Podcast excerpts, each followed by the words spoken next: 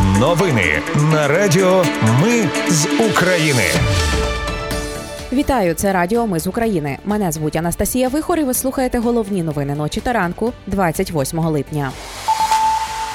Сили оборони звільнили село Старомайорське Донецької області. Вночі та вранці армія Росії обстріляла Сумщину, Донеччину, Харківщину і Херсонщину. Є поранені. У Шахтарську на Донеччині горить нафтобаза. Американські танки Абрамс прибудуть в Україну у вересні. Ольга Харлан прокоментувала свою дискваліфікацію після поєдинку з росіянкою.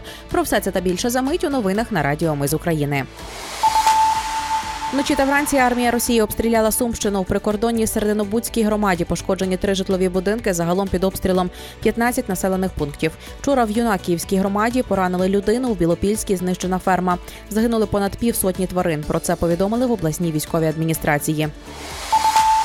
Під обстріл вночі потрапило садове поблизу Херсона та Нікопольський район. На Дніпропетровщині, на щастя, постраждалих немає. Наслідок обстрілу Авдіївки вчора загинув чоловік. Ще двоє отримали поранення. Їх ушпиталили в тяжкому стані. Повідомила Суспільному речниця прокуратури Донеччини Медведєва. Російські війська обстріляли місто ймовірно з артилерії. Вчора ввечері російська армія влучила в приватний будинок в Новосиновому Куп'янського району. П'ятеро людей зазнали поранень. Одну із постраждалих жінок ушпиталили. Повідомив керівник обласної адміністрації Синігубов.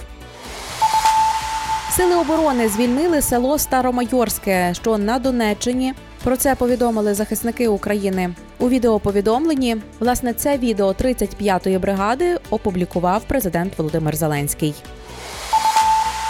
У Шахтарську на Донеччині, що за 60 кілометрів від лінії фронту, горить нафтобаза. Окупаційна адміністрація міста заявила про ракетний удар. Мер Москви Соб'янін також заявив, що вночі була спроба атаки безпілотника. Міноборони Росії повідомила, що протиповітряна оборона збила нібито український дрон на території Московської області. Руйнувань та постраждалих немає. У ЄС немає грошей, щоб покрити транспортні витрати на експорт українського зерна. Після завершення чорноморської угоди Україні доведеться майже повністю покладатись на дорогі маршрути через європейський союз.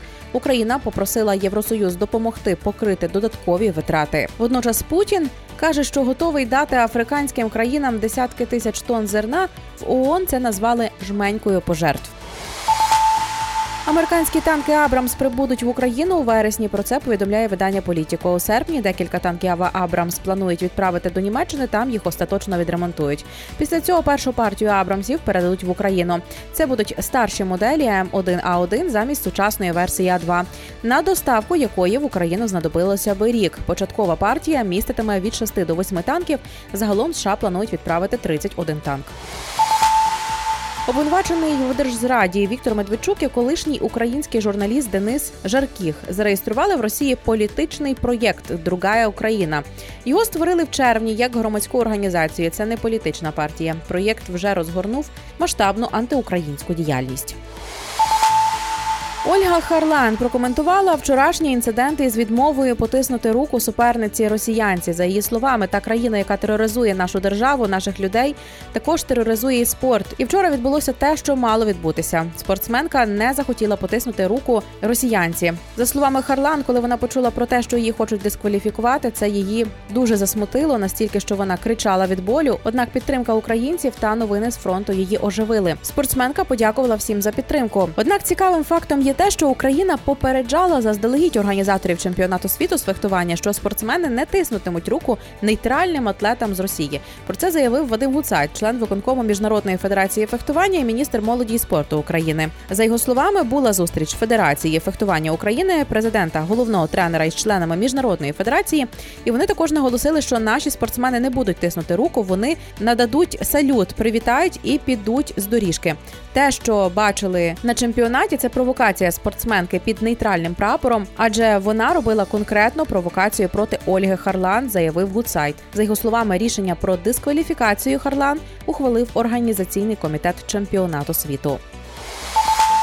Ну і на завершення сьогодні в Україні відзначають День державності. Вже наступного року його відзначатимуть 15 липня з огляду на перехід православної церкви України на новоюліанський календар.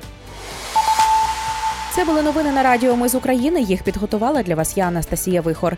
Наші новини про те, що реально відбувається в Україні. Ми не робимо новини, зважаючи на чиїсь політичні чи бізнес-інтереси, лише реальні факти. Якщо на вашу думку те, що ми робимо, важливо, підтримайте нас. Заходьте на сайт Ми з України.ком та тисніть кнопку підтримати. Почуємось. Радіо Ми з України. Перемагаємо разом.